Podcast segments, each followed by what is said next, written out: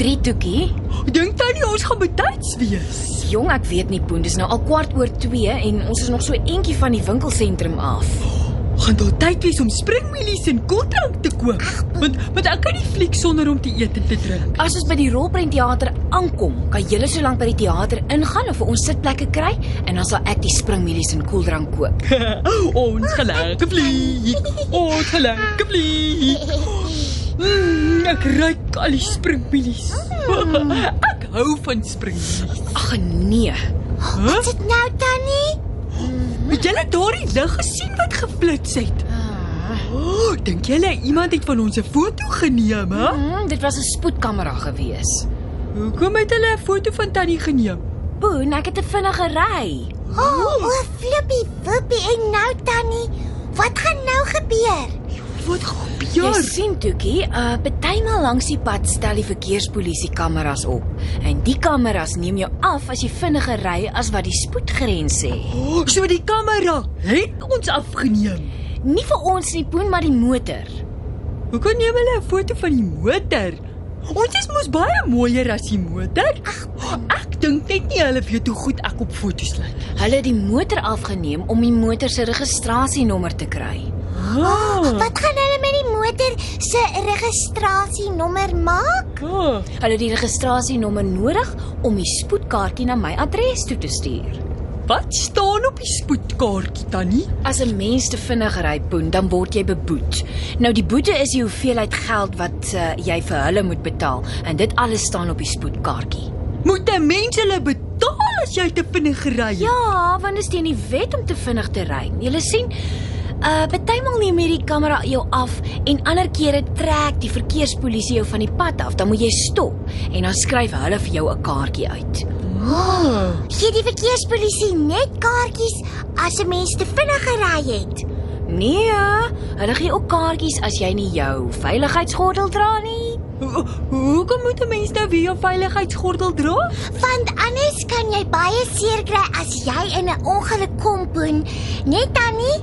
Ja, as jy jou veiligheidsgordel nie dra nie en jy kom in 'n ongeluk, dan kan jy uit die motor uitgegooi word en baie baie seer kry. Hm, Baie mense se lewens is al gered omdat hulle hulle veiligheidsgordels gedra het. Moet die passasiers wat agter sit ook hulle veiligheidsgordels aansit? Ja, dis altyd baie veiliger, hoor. Hm. Gelukkig het ons ons veiligheidsgordels aan.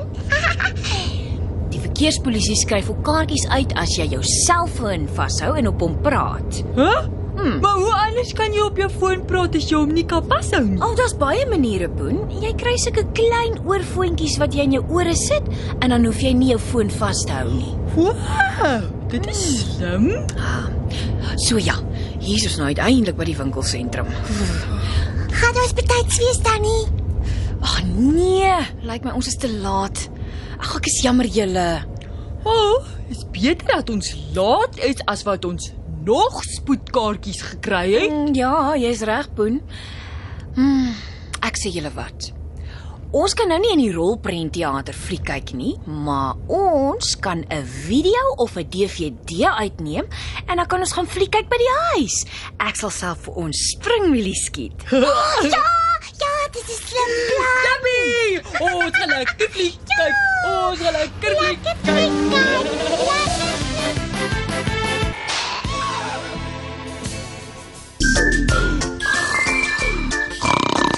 Boen. Word wakker, Boen. Dis tyd vir briefies lees. Net gou die bak klaar uitlek. Oh, nou maar goed. Ek sien jy's besig met ander dinge. Dan begin ek maar so lank lees. Ek's wakker, ek's wakker. Ek het gespeel. Ek's reg vir die briefie sessie. Ja, ek het so gedink. Hm, kom ons kyk. Ah. Ek is in graad R. Ek is 6 jaar oud. Ek is lief vir julle. Ek het die storie gehoor toe Poen van die trap afgeval het en hy het gesê koek en tee sal help met baie suiker. Liefde Anja van Nysna. Dankie Anja. Weet jy ek ek het die koek en die tee na die tyd geniet, maar maar ek moet sê dit het nie dadelik opgehou pyn nie. Sal maar nie weer van die trappe afspring nie. Ja, en dankie ook Anja se pa, Antoni, wat vir haar die briefie help stuur het. Kyk net hoe mooi groot en duidelik het die ouetjie op sy koevert geskryf. Selfs ek kan dit lees. Ja. Pieter Jans Deur. Oha. Hoor net hierdie pragtige naam, Poen. Huh? Ja, toe. Kraag. Ooh, klink soos 'n filmster toekie. Ja. Wat skryf ja toe vir ons? Um ja, toe sê hy is 6 jaar oud Huh? en hy bly in Alberton en dat hy lekker kan lag en golf speel en drama doen. Oh. En uh, dan het ja toe 'n boetie ook wat net 1 jaartjie oud is. Wat is sy naam toekie? Ah, sy naam is Delson. Dankie Delson en dankie ja. Toe flapsie wapsie. Kyk net hoe mooi is hierdie briefie geskryf. Alles is in verskillende kleure geskryf. Groen, blou, geel en pink. Wie skryf so mooi toekie? Um, um, dis Nadine Simon. Sy is 16 jaar oud en sy bly in Lady Smith en sy luister amper elke aand na ons stories. Dankie Nadine. Hier's nog iemand wat mooi groot geskryf het sodat ek lekker maklik kan lees. Sy naam is Miller. Mille. Hy is 9 jaar oud en hy hou van ons. Sê ek luister elke aand na julle. Ek het vir julle 'n prent geteken van my en julle. Kom ons kyk. My gomvingers. Kyk Toekie.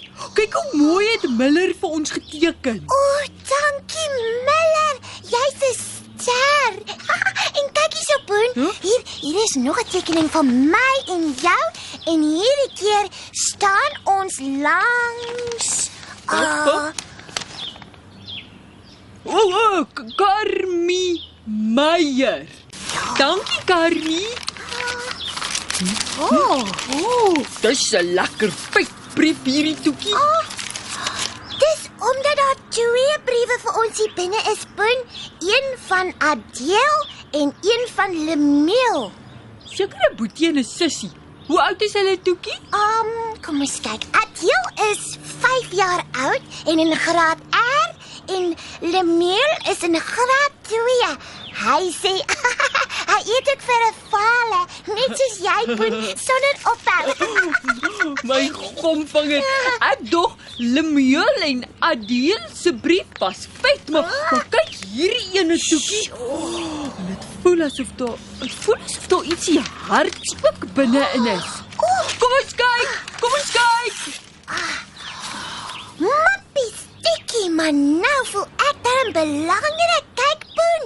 Hier is vir ons 'n briefie op hierdie poskaart getik. Getik. Ja.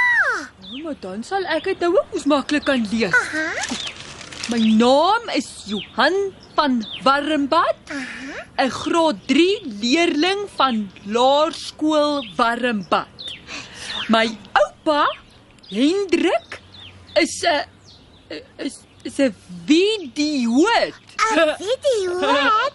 Hy neem video's van trein safaris. O, lekker. Is, is dit die harde ding wat saam met die brief gekom het, Toekie? Ja, Boen, um, dit is 'n 'n DVD en ons kan al die mooi plekke in die land en die mooi blomme daarop sien. Kom ons gaan vra vir Benny om vir ons die DVD te speel, Ja, Toekie. nou maar goed, Boen. Baie dankie vir al die briefies. Mwah!